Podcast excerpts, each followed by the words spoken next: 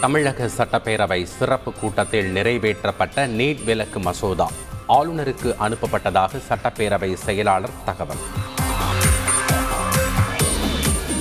NEET தேர்வை ஏற்றுக்கொண்டால் பொறியியல் கலை அறிவியல் கல்லூரிகளுக்கும் பொது நுழைவுத் தேர்வு கொண்டு வருவார்கள்.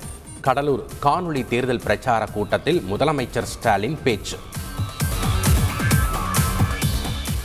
பத்து மற்றும் பனிரெண்டாம் வகுப்பு மாணவர்களுக்கு முதல் கட்ட திருப்புதல் தேர்வுகள் இன்று துவக்கம். அனைத்து மாணவர்களும் கண்டிப்பாக பங்கேற்குமாறு பள்ளி கல்வித்துறை அறிவுரை. ஐந்தாம் வகுப்பு வரை கற்பிக்கும் ஆசிரியர்களுக்கு அ ஆ தெரியுமா என சோதித்து பார்க்க உத்தரவு. கல்வித்துறையின் முடிவால் ஒரு லட்சம் ஆசிரியர்கள் அதிர்ச்சி.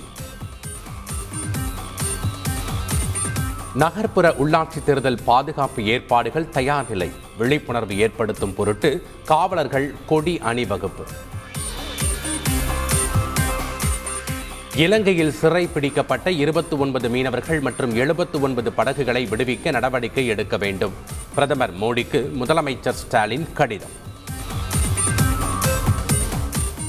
தமிழக மீனவர்களிடம் படகுகளை எடுத்துச் செல்லுமாறு பல முறை கூறியதாக இலங்கை அமைச்சர் டக்ளஸ் தேவானந்தா தகவல். பழுதடைந்த படகுகளால் கடல் வளம் பாதிக்கப்படும் என்பதால் ஏலம் விட்டதாகவும் விளக்கம்.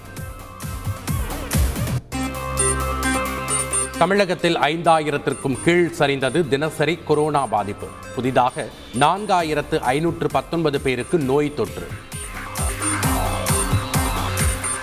கர்நாடகாவில் ஹிஜாப் அணியும் விவகாரம் தொடர்பான போராட்டத்தில் போலீசார் துப்பாக்கிச்சூடு தாவன்கரே ஹசன் உள்ளிட்ட மாவட்டங்களில் பதற்றம். கொரோனா கட்டுப்பாடுகளுக்கு கடும் எதிர்ப்பு. நியூசிலாந்திலும் லாரி டிரைவர்கள் போராட்டம்.